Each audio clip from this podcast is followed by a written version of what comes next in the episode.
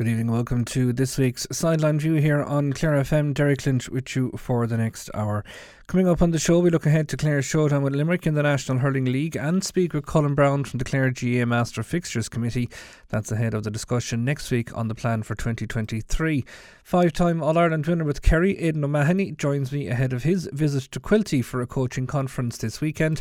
Avenue United look ahead to the F A I Junior Cup last sixteen, and Alan Troy wraps up this week's Greyhound Focus.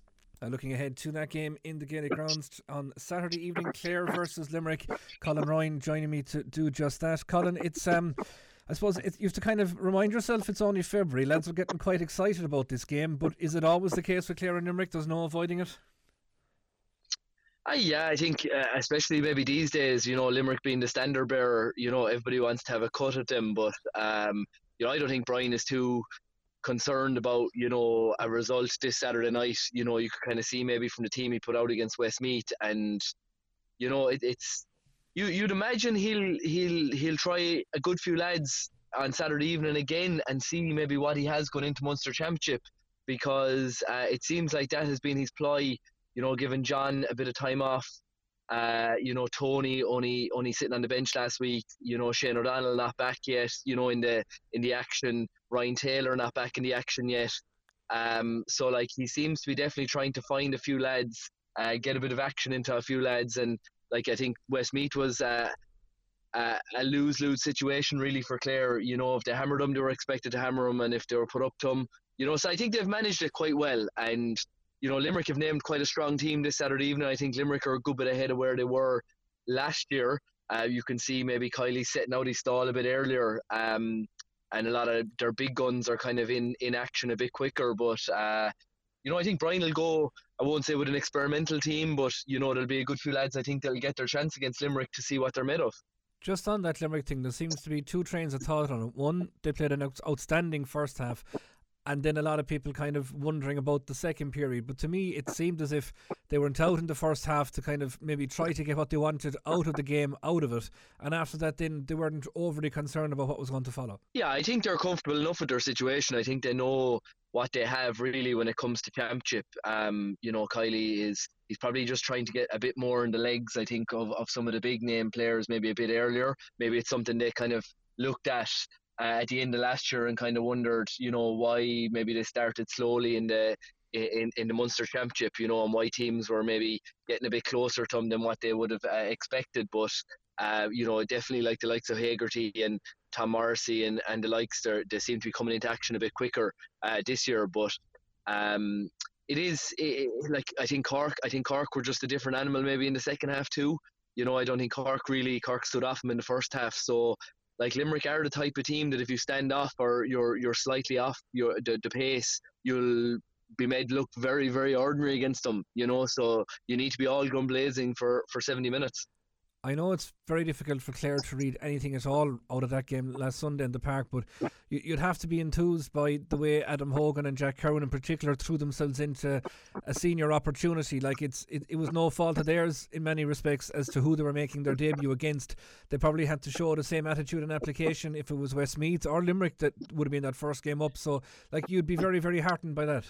Yeah, definitely. And like they, they are two Uh, definite positions I think that Brian would have looked at at the, at the end of last year and kind of went, you know, we need backup here, a cornerback anyway for sure, you know, because if Paul or, or Rory Hayes were injured, you know, and, and it's not to say that Adam Hogan won't, won't won't go ahead of any of them this year, but you know there wasn't really much options other than that if anything happened to them. So, you know, also midfield there was a lot of chopping and changing in, in, into, you know, who brought a lot of energy.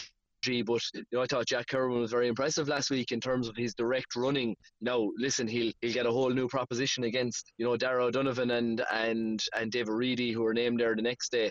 Um, so like it, it'll really tell a lot of maybe where he's at in terms of his progression. But uh, you know, you, you like to see a couple of lads kind of showing their face. It's great to see Mark Rogers back. It's great to see uh, Aidan McCarthy back. You know, and they're going to be options that the Briner's going to have at his disposal this year. And I think, you know, people are very quick, I think, maybe to write off, off Clare. I kind of like maybe the way Brian is setting his stall out early and uh, and kind of finding a few players and managing the situation. It's kind of keeping us under the radar, which is, I think, what suits us. Would you like to be a forward, Colin, breaking or trying to break into that six places available at the minute? It's fairly stacked, isn't it? I was, I was, I was having a discussion with somebody during the week, and I was kind of saying, like, you know, you have, you've, you've, you've obviously Tony, Donald, and Ryan Taylor to come into it. Uh, Shane Meehan is there, thereabouts. You've Aidan McCarthy, you've Peter Duggan, you've Mark Rogers, you've Ian Galvin. You know, like, so to be playing well, especially like you. In games like maybe the Limerick Munster final last year, when you need a bit of firepower our forward line, so hopefully they can all stay injury free and give Brian a, a, a nice headache going forward into Munster Championship. Yeah, finally, that's what it is all about. Like, I mean, I don't think any Clare supporter would be too despondent coming out the road if things didn't go the way you'd want it, obviously on Saturday evening. But if you came out with another two or three in your head saying, you know what, he'll do there for the year, like that's really the, the kind of sign of what you'd be looking for. Yeah, for sure. And listen, like you all this talk about league titles, you know, not meaning anything. I think league titles, you know, people kind of find themselves in a league final more than, you know, it's a goal at the start of the year. I think now at the minute, you know, some results can go your way. You look at like obviously Limerick and Cork last week. You know, Cork beat them by a point in the end, you know, but the game could have gone any way. Limerick would have been happy with what they got out of it. You know, they, they're they're slightly ahead of Munster League.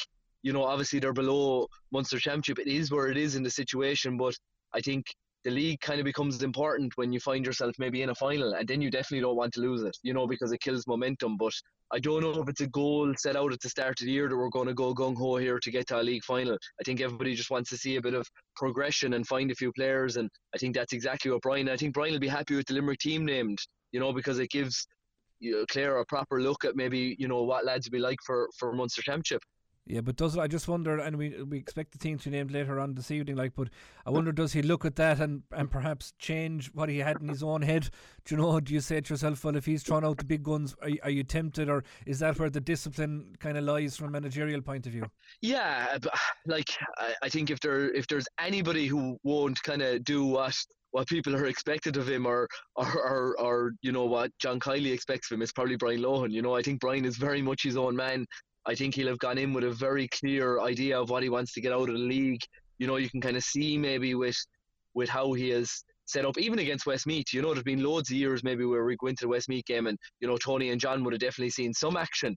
Whereas I think he kind of wants to see what he has at his disposal. And, you know, I'd be very surprised if, you know, he didn't keep John and Tony on the bench again against Limerick and maybe give them, you know, twenty minutes uh, at the end of this game rather than, you know, no action at all. And, you know, go with what he has and go with what the lads, you know, have shown him, because I think he's very much of the opinion that if it's your jersey and, and you're doing well, you hold on to it, you know, obviously until he has to make a big call come the first round of the Munster Championship.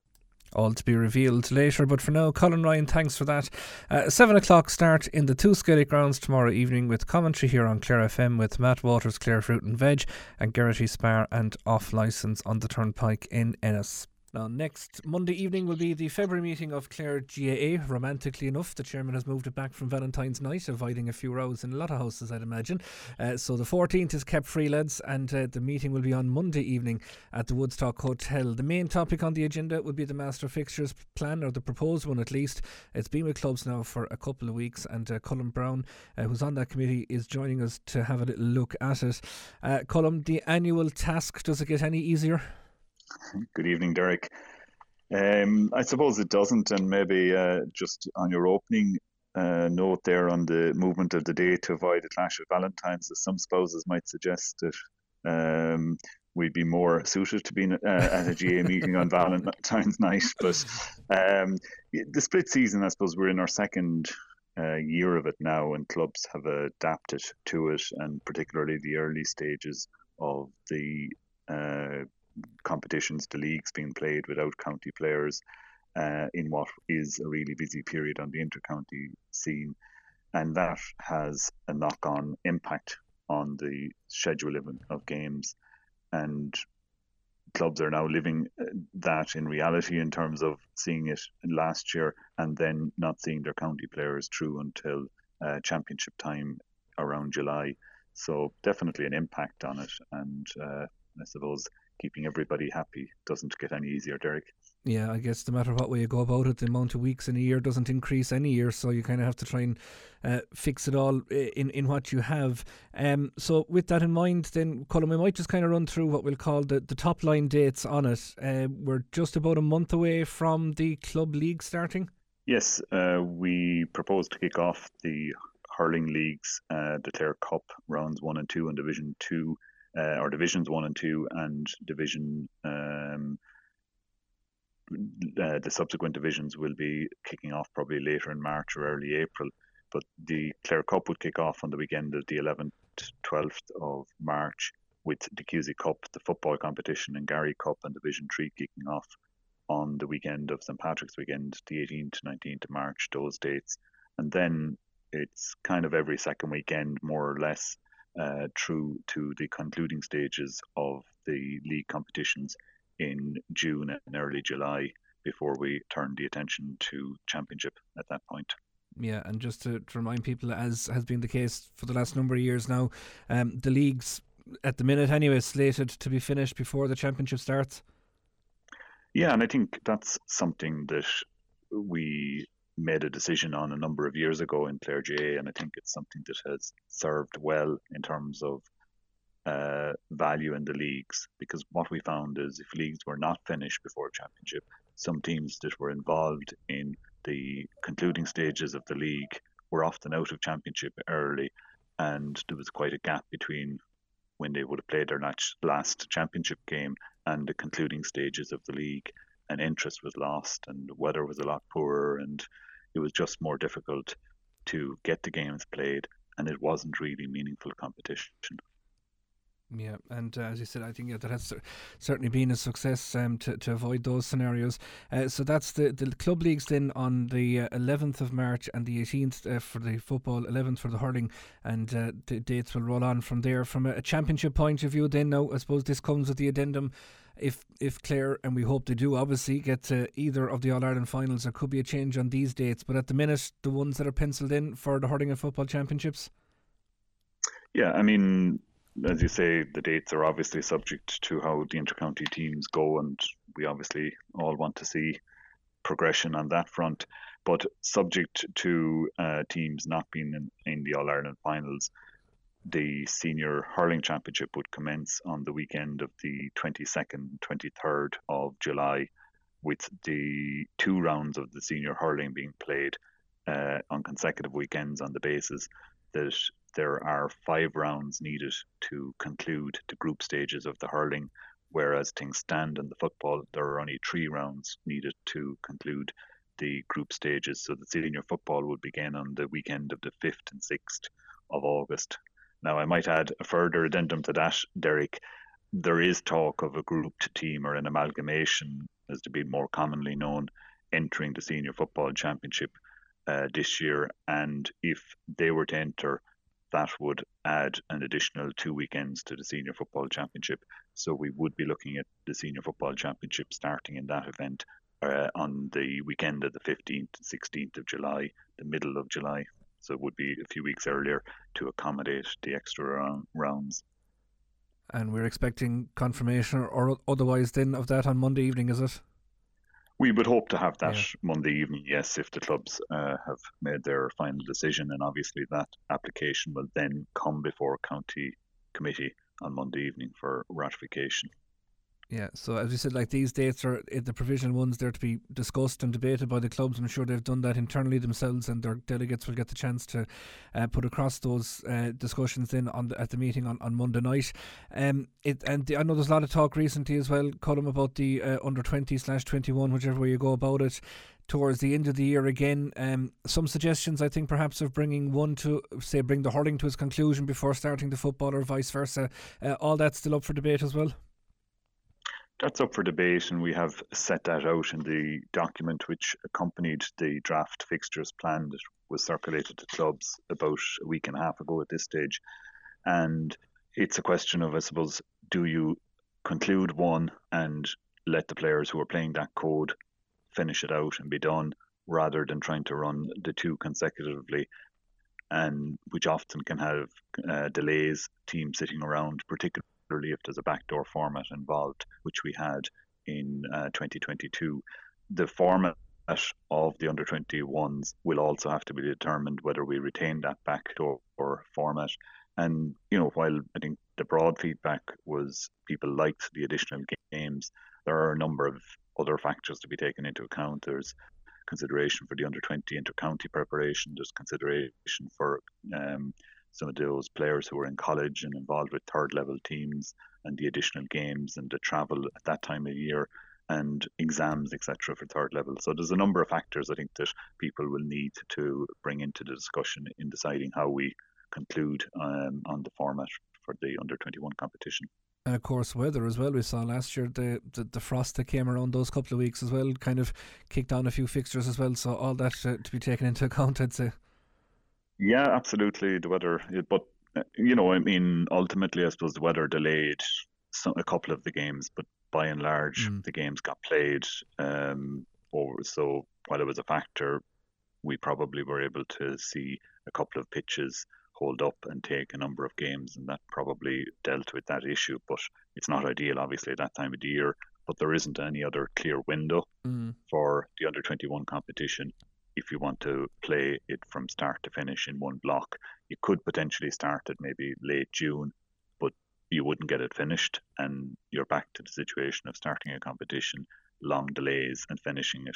It's almost like two different championships, and we'd probably prefer to look at that window in the middle of, or late June to early July, to see could you have uh, a competition potentially at under nineteen level. Uh, it was tried last year, but the interest was um, poor enough among uh, clubs, to be honest. So what the committee have suggested this year is that we might look at something novel like a seven-side competition run over one or two Saturdays to give a different um, feel, I suppose, and a different type of competition to mm-hmm. that age group, but something then that equally gives them an opportunity to go out and play some games at that time. Yeah, it's, as you said at the outset, not easy to find the dates for all those, but uh, all that to be debated uh, on Monday evening before booking the table for Tuesday night as well. Uh, Colin Brown, thanks for taking the time to talk to us. We are back shortly here on Sideline View. And you're very welcome back now. Saturday we'll see a host of top names in Gaelic games come to Parc Neau Vera in Quilty for a coaching conference organised by Evan Talty under his I G A A Coach company. One of those who will be talking to the coaches there is the five-time All-Ireland winner with Kerry, Aidan O'Mahony, who was, of course, recently featured on the T G Cahir Laochra Gael series. The Rathmore, also a former Dancing with the Stars champion, where one of his fellow finalists that year is a woman, of course, with strong Clare connections in Éimeenne Garrahy. I started by asking Aidan, how was it that even on the dance floor, the Kerry man still managed to get the upper hand on the neighbours? Would you believe I didn't even think of that? Um... Yeah, Jesus, yeah, it is, it was a, it's five years ago now, or six years ago nearly, like, so it is a, it is a long, long time ago. Um, interesting times. I was laughing when I was looking at the Laochra Gael the last night, and I see Don his interview, and the big laugh out of him when he actually heard I was going dancing. I think that was, uh, I think, um, on most people's minds, I'd say, but no, it was actually, it was a great thing to do. Um, I suppose, look, it's like no different to sport. When you get to, I suppose, semi-finals and finals, you always want to win, but... Um, Yeah, it, it was it was a nice project, I suppose. For me personally, it probably filled the void. When you play football, a lot of people talk about that when you finish playing football, whether it's club or county. Um, you talk about that, that void, like, so. It was a uh, it was a nice stress to add in there just to, to fill that void. Yeah, I love Donaghy's comment as well that uh, something to the effect of typical Mahoney, sure he only wins and won the bloody thing. Yeah, yeah, I suppose. Look, I, myself and Ciarán will be very close down through the years. Um, we've been deep battles, I suppose, with club and. Obviously, with Kerry as well, we'd have marked each other last time. But um, no, look, I, I think, especially with sport, um, I, I'm always saying that, like with the, the whole Kerry thing, and I suppose with any county, that, you know, when you put on a, a county jersey, you become very determined and driven. And, um, you know, that kind of follows you in life as well with sport and, you know, your, I suppose, everyday, I suppose, job.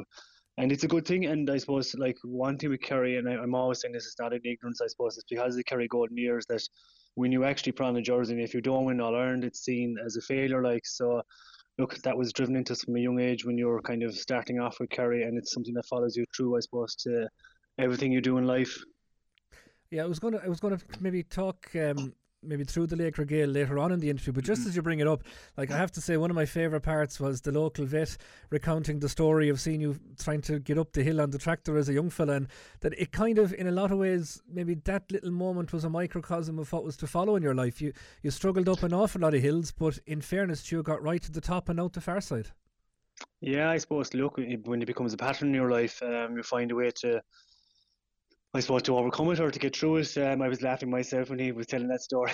um, I was thinking first, I, I I remember that old kind of massive Ferguson tractor. I think there was three wheels in it, so that might be in a, a part of the story as well. But um, yeah, look, I suppose, that, like as I said, like in Laochra Gael, um, like football wasn't a big part of my life at a young age. It wasn't, you know, I suppose nowadays when you're watching David Clifford's and all these guys and the Owen Clearys from Clare and stuff like that, you know, young lads want to follow in their footsteps. Um, So, um, like as I said, I was knocking more enjoyment out of soccer as well because my, I suppose, my older brothers were playing in it.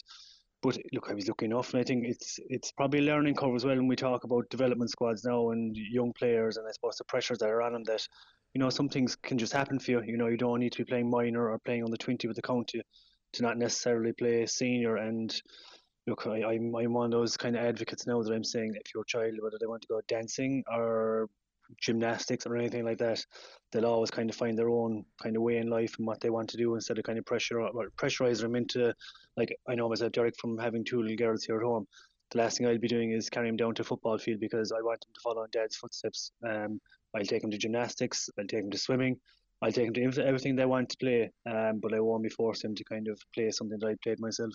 Yeah, I suppose that's maybe from your own experience. I think a lot of people, Aidan, would have been surprised to hear you admitting that as a young fella, football wasn't something that was really on your radar. No, like we used to go out the door at nine o'clock in the morning and we'd come home at eleven o'clock at night. There was four or five neighbours and it was like the old times where you, you'd eat in the the, low, the neighbour's house. If it was around five o'clock, it was it was a common thing. And, um, you know, we we spend more times climbing trees and up mountains and whatnot. And that's that's who we were. I, I sound like an awful mountainy man now, but that's who we were. We, we grew up on farms, and yeah. we knew we knew our summer times were were uh, in in the bog and cutting hay, and um, that was it. And like football, as I said, the asthma thing obviously was a big burden as well. And I I knew it last night. You know, I even talk about like we had great teachers growing up where they knew give them twenty minutes there was like a token gesture because they were afraid that something would happen, and uh, that was fine too. You know, it was part of my life. As, as I said last time, I was sick, and um, you know, I was trying to learn and get through those things. And uh, look, I was very lucky as well. You need, I, I'm always saying, if you're winning All-Irelands or anything like that, you need a bit of luck and a good fortune, and probably that through my career as well. Yeah, I think a lot of people as well, Aidan, would have noticed that when you were out uh, for that clip hunting in the, the sheep, the, the white runners that you'd on that day, I'd say they wouldn't do in the depths of winter. Yeah, would you believe now, Derek? I, I was saying to my brother Noel, um, I said, what are the chances that one day he'd be up there, he'd be dosing the sheep? I said, we're very fortunate now to have the whole thing. But I said, what are the chances that I'd land with a pair of white Converse? And uh, yeah, don't worry, that, that was the... the I think the most messages I got her about the last. yeah, so yeah, but it was, but it was lovely to see, and like that was our childhood. Like my brother Noel, um, you know, he had the farm from a young age, and he'd pick me up from school every Monday to Friday and the weekends, and off we go. And like the great learning curve I always got from, from growing up on a sheep farm is when you went out the hill, and there's a hill out there, it's miles upon miles, and it goes into the wilderness, and there's three or four of us have claim to the, so all there's a couple of thousand sheep out there. But like he taught me from a young age, like you you might bring in a hundred and you might have a hundred and two or three sheep, but you'd go back out for those three. You'd never leave them behind you. And it kind of lays, I suppose, the foundation. Then when I actually joined Kerry, when I started off, and you wouldn't be able, to, able for the runs and stuff. And then when you were getting older and you were getting more experience, you actually wouldn't leave no one behind you. And it became a kind of a thing, even I see through football and through sport, where the most important thing, you can do all the workshops and game days and scenarios and everything, but the biggest thing like is bringing everyone with you. Yeah, and that, and that really struck me as well, because I, I, I'd, I'd met Ciarán Donaghy before through various things, including um, an event there at the Armada Hotel for the uh, Irish Open that he was at as well. But like, it really struck me that a fella like him said something to the effect of that they felt during your tough times that they weren't as good teammates as they maybe could have been. So like that just to me was a real example of the kind of bond you had and the responsibility that you felt for each other. Yeah, but there was a responsibility to win. Um, you know, even for me that time, like Ciarán, I think was being, I'd say too nice for me. Um, like I was like a closed book and I wasn't opening up to players. I think they're different generation now because of sports psychology and everything. It was back there a small bit when I was playing, but I didn't use it, um, you know, because I, obviously I had that exterior look that I, I thought I needed to kind of follow through with. And um, no, like, players are there to win. Like I'm always saying, when you come into uh, a county panel first, you have to be selfish because, number one, you need to get your foot in the door. So it needs to be about you. Number two, then, when you do get in there, it's about the group. And number three, for a part of the, the, the year, it's about you again because you want to get on that championship team. And wanting to get on that team means you're pushing other people. And it's it's just getting into that mindset. And I just think now I know from, I suppose, being involved with Kerry underage and all these kind of different structures, sports psychology is a huge part where they get players to open up to each other. And the more you can get to know someone, the more people and players let down their guard. I think the more trust you have going to a pitch that, you know, that they're there for you. Like, so, look, it's becoming huge in sport, Eric. Like, all these things are kind of all factor in, and I suppose everything comes at a cost in as well. I guess you experienced it maybe at the start of the, the deep sort of focus now that's on players at intercounty level. Maybe the, the online thing maybe hadn't struck as much, we'll say, during your period, but like you hear it now an awful lot from players that they nearly stay away from social media after matches and maybe altogether because there's very rarely anything much positive on it. Like, and the spotlight now on, on those kind of guys in the public eye, it must be three, four, five times as hard to deal with. Oh, absolutely. And like in two thousand eight, if I was on social media, I was a late developer to social media, thank God. But if I was on in two thousand eight, I, I don't know if I've ever kicked the ball again. But, um, you know, and it's gas. Like, the, the thing about two thousand eight, we'll say, after the diving incident and Haler incident, people are always very quick to to message you and let you know, in ca- just in case you didn't know. And um, I suppose for me nowadays, I think people are getting more braver. I think you've got plenty of keyboard warriors where they're tagging players um, after games and stuff. And, like, I know what people say, look, they're in the public eye and they're on social media and they're making their profiles out of it, but at the same time, you know, they have to go home to have families, they have to go home to work. Um, you know, they're going out there day in, day out, representing their counties, their clubs, their families. And I think that's the biggest thing. They have families at home. You know, no player goes out there, and I know I've done plenty of wrongdoings myself and plenty of regrets to look back on, but no player goes out to do something intentionally. And I just think it's nowadays people, especially on Twitter, I see it myself, it's just a negative platform where, you know, the more negative you can be, the more retweets you get. And um, I, for me, I kind of, I really kind of stay off it as such because I I kind of like it from the, I suppose, S and C side and the coaching side of it. I think there's brilliant stuff on it mm. when it's done properly. But then I see times where people are questioning this and questioning that. And I'm always one of those people that, you know, if it works for you or if it works for a team, you know, then you shouldn't be questioned. But look, that's the, the beauty of Twitter. I think people use it a lot of times just for the for the wrong reasons. Yeah, as you said, there are some brilliant resources on it though, like like Ray Boyne and these people at the analysis kind of really yeah. uh, jumps to mind. I think during the lockdown as well, was there videos of yourself abroad in the pouring rain doing push-ups to stay active? Absolutely, yeah, yeah, and I got a good uh, plenty of stick for that as well. Like, and uh, they say when you have a three and a four-year-old inside the window, the last thing we're going to be doing is press-ups inside in the kitchen. But yeah, I got plenty of stick for it, and Derek. And uh, look, um, as I said, I, I can deal with these things now. It's amazing what gets people going. Yeah, absolutely, yeah, but it, it fitness is a huge part of your life. Obviously you have the personal training business as well, uh, A O M Fitness, if I'm not mistaken, um, to give that yeah. a bit of a plug as well. But that's probably the, the, the basis then to come around to the the, uh, the workshop on Saturday as to what you'll be kind of focusing on, uh, the physical demands uh, on the modern day player, which again, you know, in the last decade, even the last two or three years, I'd imagine the dynamics behind that has changed beyond all recognition. Huge, yeah. And, and I think when I was talking to Evan, Evan's a very tough man to say no to, and um, like I suppose the great thing for me now is I've Evan um, on my backroom team here now down in Kerry as well with the Doctor Crokes Hurlers. And look, I know Evan for years. I've been very close to him, and um, I think the work he's doing at the moment is fantastic. Um, you know, he just has a great head for it as well and great interest. So we'd be on the phone to each other a couple of times a day. But look, for me, I, I think the reason I got started on this, Derek, is that when you finish playing inter-county footballer, as an inter-county footballer, sometimes say, oh, this fella went into coaching this and what's his background. For me, I wanted to learn both sides. So I love the coaching side of it. I love the managing side of it. But I needed to learn the S and C side of it. So I started with Stanta College in two thousand sixteen. I have two and a half years into my degree done. Then I started the United Kingdom um, strength and conditioning course, accreditation through um, Kerry G A. And out of the four parts, I have one part to do, which is an M C Q with fifty questions. So I wanted to see both sides and kind of, I suppose, gel them together then from why you do such a thing. So I started working now with um, Jorkeen. He's actually a new place in Castleline. It's called The Clinic. And we screen and test teams. And for me, um, I think Saturday, what I said to um, Evan was, look, there's no point me going on the pitch. We knew of Mick Bryan and Evan Talty. So I said, you know, let's do let's do uh, a kind of a presentation, but let's leave it an open forum for coaches and S and C coaches and people, especially from clubs, to come in and say, right, how can I get, how can I test a team from start to finish? So you want to test them day one on their yo-yo test and their back squats without having to put a massive budget for a club. Because I see lots of clubs, you know, a lot of them co- they're playing coaches, up they're playing managers, and then they can't do the gym because they can't afford it. So I said to Evan, you know, instead of me going up um, preaching this and that, go up there and say, right, um, these are the Croke hurlers here. Um, this is what I'm doing with them at the moment. I screen and test them. These are the exercises I've done. These are the ones I've done on the pitch, and this is how you can do them easily.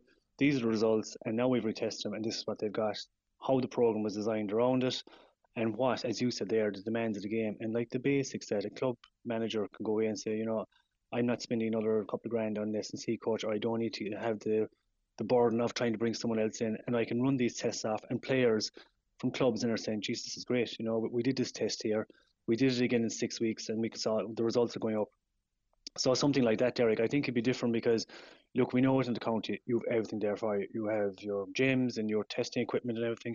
But I just think for the clubs at times, because we're all trying to catch up now, and like sometimes it's all money, money, money, where, as I said to Evan, I think it'd be nice that if you've one hundred coaches there the next day, you might have thirty or forty from clubs, and they say, you know, I can take away that test now. I can go home now next Sunday morning and do a bronco run or a yo-yo intermittent test. Um, you can do a vertical jump or um, a horizontal jump and know how to do it and the reason why it. And players saying, geez, that's great. That's something new. You know, because players, we're all very competitive and we love seeing numbers and we always want to be in the top. But sometimes you're down the bottom and you're not too sure. Well, doing these simple tests will actually give you a kind of a helping hand for that. If that makes sense. I know there's a lot in that, but I suppose that's the kind of way of coming at it. Yeah, and I guess you, you would have seen then, I suppose, with all your dealings, in particular with club player, like even the club player now that's maybe not even operating at the top level, but they've probably become that little bit more educated on themselves, and it probably makes breaking the ground then on those first couple of nights a little bit easier because there's already a kind of a base understanding of, of what they've been spoken to about. There is, yeah, and like the, the best thing for, for players is that I'm always saying you you'll get the best in the world from players, and like for club players especially, look, families, time out is different from inter-county, you know, where you know everything's there for you, that the dinner's there every night and stuff like that. So I, I'd be kind of conscious then with club players that if you give them any small bit of feedback at all, Derek, where you can show them where they are and where they've gone to, or else when we retest teams, you can you know fairly quick who's not working and who is working, that you're not having that disagreement that you have it down on paper in front of them saying, look, you did your yo-yo intermittent there, level two, and you got eighteen point three in November in your pre-season. And then you're retesting in January and ninety percent of your players have gone up and then the one player has gone backwards. Then it's an easy one for yourself then as well. And it's like, I suppose, the stuff we're doing in the gym as well. Like um, I do a lot where I'd always concentrate on strength, speed, power. I always have those three things in the programme. And then it's a case of, depending on the time of the year, obviously your off season, you're focusing more on max strength. Um, your in season, it's more power and speed, and you can actually explain to players by going through like these testing results why they're doing such a thing. And for me, like I'll always supervise the gym. I just think for club players, when you're putting a bit more time into them and doing these small little things, it brings them on to another new level. Yeah, that will be the focus of the workshop on Saturday. If people want to hear more, they can come along. Uh, details on the uh, I G A A Coach, you'll find it on social media. Tickets available there. Aidan, before we uh, sign off, just to get your thoughts, I suppose, on, on the football uh, scene as it is at the moment. Obviously, we're in the, the throes of the National League. Some would say that maybe from a lot of counties, it's championship season now, given that they won't have um, you know, much focus down the, the line. But uh, now that you have a familiar man back anyway in the kingdom since uh, last August or thereabouts, uh, what's the thoughts on, on the Kerry lads? That's good. Like um, the performance last day against Monaghan was um, was very, I suppose, pleasing from a Kerry supporters' point of view.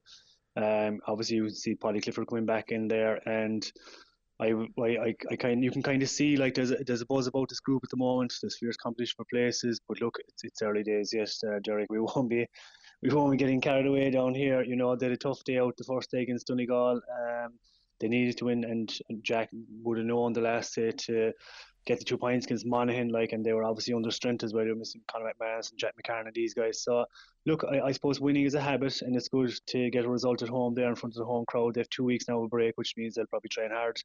And um, the league, it, it's it's hard to judge the league because I suppose different teams are going to be out at different times. You know, like Ulster, like um, are they like? It, it's very hard to know what kind of blocks of training teams are in now at the moment, and. Look, I know there's an awful lot of talk about Sigerson and stuff there in the last couple of weeks, and I know myself, I was involved with three I T last year. Sigerson's a brilliant competition. Jesus, I remember from my own time, it was the it was the stepping stone from, I suppose, club football to into county. If you played well in Sigerson, you know, you're you're pitting yourselves against the best county players. And I see that at the moment it's kind of pushed in, no different with the Fitzgibbon, like um, it's kind of pushed into a window where it's not give it the fair respect it deserves, because I know a lot, even the county lads that play it, they love it. It's a brilliant competition. It's great to have a Sigerson medal and stuff like that. But like that, so kind of teams at the moment, they're kind of in, in twos and threes. But look, the league, I always found the league um, was probably one of the best uh, kind of championship modes, because everyone at this time of the year is near the same level because the pitches are heavier. So when you were getting older, the, the playing field was a lot better. But you see the crowds, you see the, the atmosphere above in Armagh the last, uh, you know, between uh, Armagh and Mayo. You know, like those, it's just brilliant at the moment. I think the G A A is, is in a very healthy place, as in with games and the, the level and the commitment that the players are giving. And I see it myself, they're they're gone to a level now where it's nothing but professional. Like, and it's uh, it, it'll be a very entertaining year. And we know down here in Kerry, I suppose, a lot of the spotlight will be on doing back to back, and Jack will probably have that in the back of his mind.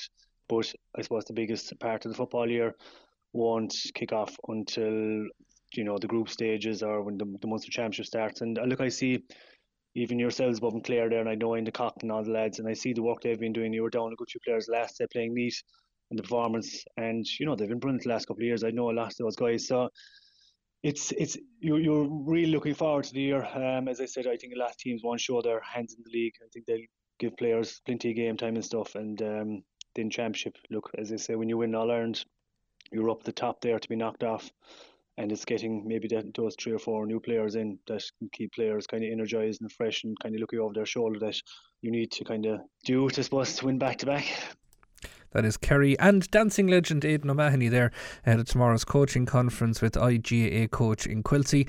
Uh, more details available on the I G A A Coach social media channels on that one. And we're back shortly here on Sideline View.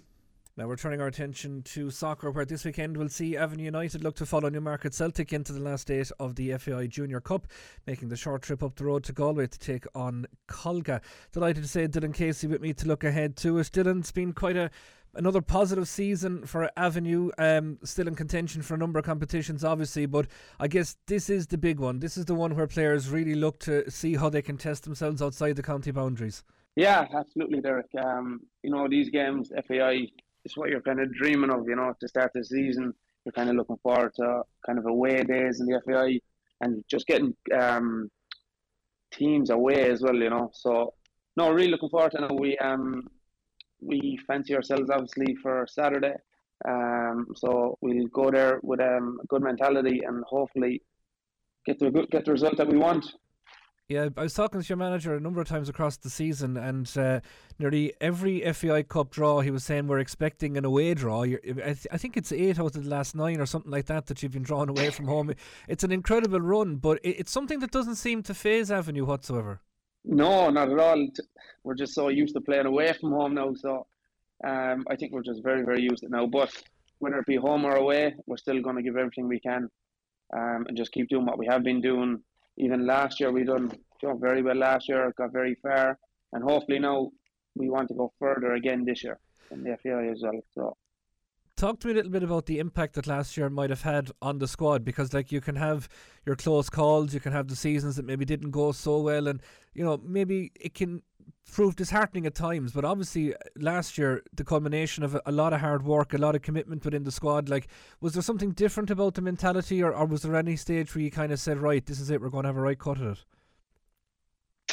it? Um, I think we just played very, very well last year, you know, with Elias coming in for us running back now this year for us as well. You know, we've um, we have a lot of options, and so we've it's hard to keep everyone happy. Like, you know, I'd say Russ and O'Grady are under severe pressure at times. You know, when you've nineteen, twenty coming up training on a on a Tuesday night in Rosslevin, like, you know, in the muck and in in the rain. So same again, just goes to mentality. You know, because a couple of years ago, training might have been called off or whatnot. You know, um, so we are all putting in the effort. Um. Even last year we were doing the same, and it's the exact same this year as well. Nothing has changed this year at all. So it's likewise just raring to go on games and stuff, you know. So good, um, good mentality in trainings. What you do in trainings, you bring it to games, I believe. So I'd um I train the way I play games. So some people mightn't be happy with it. Do rust at times, maybe clocking people, but you know, um, obviously you don't go out to injure someone or anyone, but that's just the mentality I've always had. Train the way you play. So yeah, looking forward to it. Yeah, you you mentioned that people will know you've had your stint overseas, and a successful one at that as well in many respects. Like, did that maybe change the way in which you approach it? Have you brought some of those traits back, do you think? Um, no, I think we've always had them, to be fair. Um, it's just nice to working very hard for the last like seven or eight years, and we'd nothing to show for it at the end of the, end of the year. And last year we did. Uh, we had sort of the league and the cup. Um, so the feeling last year was unbelievable, and you know, you know, we want to do the same again this year, and even get really far in the F A I. You know, um, last year we were knocked out in the last sixteen as well, uh, to North End, last kick of the game, and then lost on penalties. So yeah, hopefully this year now we'll we'll knuckle on. Uh, if we can just go back to the, maybe to touch on, on your time overseas and maybe what you you learned from it, or, or what that experience was like for you. Like, I mean, daunting enough. I think you were young enough uh, heading over. Certainly not as experienced as you are now. Uh, that's the the word we'll put on it. But um, like, what what was that like at the time? Uh, yeah, I went over when I was, what was it, fourteen or fifteen. Constantly over and back, you know. I was doing, I was in T Y at the time. I was doing my junior, sorry, at the time, and I knew I was getting a contract. And then I um, I just kind of done T Y because I knew I was signing a contract, so there was no point kind of going any further. So um, it was very good. Like, those trainings were very intense. You're doing three or four sessions a day, you know, coming in the morning, stretching, um, training. Then after training, then we'd have like a gym session. And then back out in the training pitch again, and then maybe, you know, a bit of running that evening or something. So it was very, very intense. So that's why, like, sometimes if we concede a goal in training, I'd I'd go mad. I'm just so used to from it back then, because if we lost in a game, um, the losing team obviously has to do running. So yeah, you can tell how that went anyway. But um, yeah, I just so used to it. So I I I want to bring that in. In with me to Avenue as well, just so people understand, like, as a defender, your main objective is to keep a clean sheet. Like, if you're winning six or seven nil, fair enough, uh, absolutely, that, that's delightful. But conceding then, you know, is um that'd be a big kick in the teeth for me now. I'd rather, I'd rather just win, you know, two or three nil without conceding, like. Yeah, that that's certainly the defender's mentality at the other end of the field then, and, and a couple of these win class of viral, I think, last year as well, thanks to Owen Slattery's drone skills as much as anything else. But uh, the set piece is another little skill in the armoury.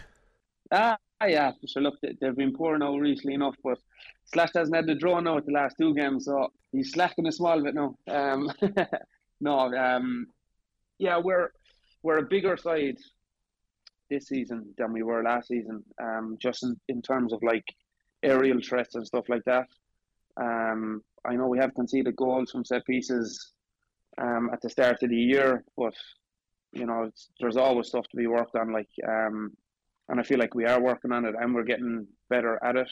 Just even communication and stuff like that, you know, um, it can help you out a lot in games, even just by talking, you know, instead of staying quiet and stuff. So. Yeah, with Rona back now as well, you know, he's a big lad in there. Um, nice little target man to have at times. Um, but no, everyone everyone this year now has just been immense so far. So long may I continue. then in case you're there, and the best of luck to Avenue tomorrow. Kick-off in Clarenbridge for that one there is at two. Time now for Greyhound Focus with Alan Troy. Clare F M's Greyhound Update in association with Greyhound Racing Ireland, because this runs deep. Good evening all, and welcome to this week's Greyhound Focus. Commencing with the action from Galway Greyhound Stadium, last weekend proved fruitful for the Clare Brigade, and on Friday evening we had Clare, four Clare-owned winners. Getting the show on the road was Joe Keane from Carrigaholt with his promising novice performer Joe Mack, who made two wins from two starts in the semi-final of a novice three hundred fifty yards contest. Joe Mack is the son of Broadstrand Bono and Frost Nixon, and he crossed the line in nineteen forty. In the novice five two five contest, there was an eye-catching performance by Ina's Noel Herr's Ivy Hill Bonnie, who ran out an impressive seven-lengths winner in a time of twenty-eight ninety-seven. Bonnie is a homebred daughter of Lockhill Blake and Coolivany Chick. And Ballier Scrutiny got back to winning ways for Noel Gavin.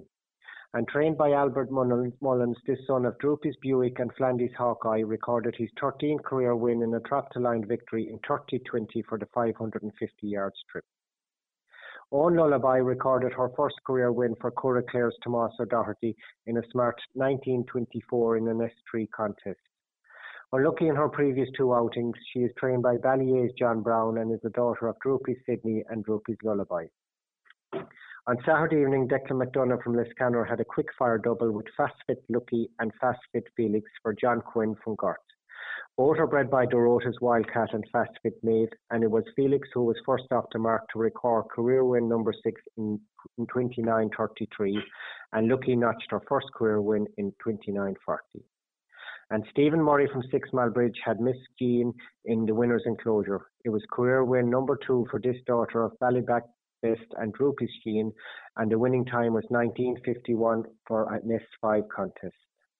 And out to action from Limerick Greyhound Stadium on Saturday evening last, Barntick Sydney showcased his potential with an eye-catching performance winning in twenty-eight eighty-three. Owned by John Reedy from Barntick Clarecastle, Sydney is a homebred son of Droopy Sydney and Barntick Smokey. And in the eleventh race of the evening, an A two contest, Snuggy Bunty was to the fore for Newmarket and Fergus's Breda Casey and Miles Cummins with a twenty-nine oh six effort. And remarkably, at last night's meeting, Bunty won again with an eight-career success for this son of Paddy's Magic and Miles Girl, and his winning time this time was twenty-nine oh seven. We had four other Clare-owned winners last night from a twelve-race card on offer. In the first race, Inislasky Urchin came up trumps for a seventeenth time for Mary Crutty from O'Brien's Bridge. This daughter of Romeo Recruit and Inislasky Swift stopped the clock in twenty-nine twenty-three. And in the third race, an A four graded contest, Packy Healy had Glengar Manus in fine fettle for the Manus Syndicate from Clarecastle. A son of Ballymac Best and Droopy's Mazda, he recorded his ninth career win in a personal best winning time of twenty-eight eighty-five. And career number twelve was completed for Rockalong Sierra in the sixth race of the evening. Owned by Tulla's Donica McNamara, the son of Droopy's Kane and Sue Stout, finished strongly to claim the honours in twenty-nine seventeen. And in the concluding race of the evening, April Rain brought the honours to Innes Diamond for Tom Flanagan with a trap-to-line victory in twenty-nine oh six.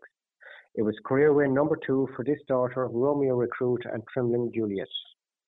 And last Sunday, Monday and Tuesday saw record crowds attend the national coursing meeting at Powerstown Park, Clonmel.